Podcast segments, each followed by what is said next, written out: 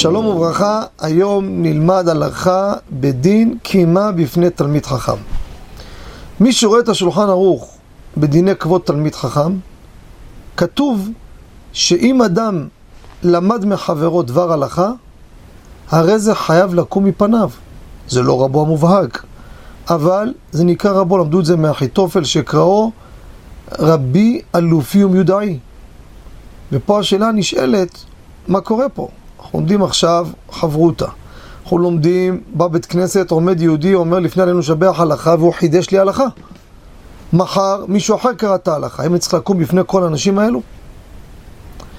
הלכה למעשה מבואר באחרונים, בפוסקים, שכל האמור שמי שלימד אותך הלכה שאתה חייב לקום מפניו, זה רק אם לימד אותך והסביר לך את שורש הדברים ולימד אותך דבר שאתה לבד לא הבנת אותו.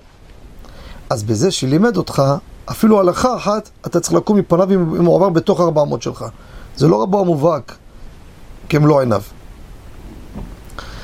אבל אם קרא הלכה בספר, גם אני יודע לקרוא הלכה בספר, מה חידש? את ההלכה הזאת לא ידעתי, הייתי פותח את הספר, הייתי קורא.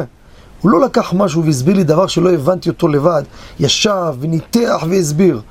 ולכן, איך כותב המעריקש? שאם לא כן, לא שווקת חיה לכל בריאה. אם לא נגיד ככה, אי אפשר להתנהל ככה. ניכנס לבית כנסת, כל רגע נקום. זה היום קרא הלכה, זה קרא הלכה, זה אמר לי הלכה, זה שלח לי הלכה, לא נגמור. כל הלימוד הזה לא לימדו אותנו. קראו לנו בספר, גם אני יודע לקרוא ולהבין. אין פה איזה משהו שלא לא יכלתי להגיע אליו לבד.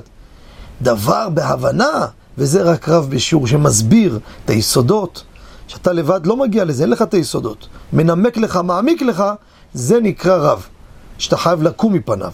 אבל אם לא כן, אין חובה לקום מפניו. תודה רבה וכל טוב.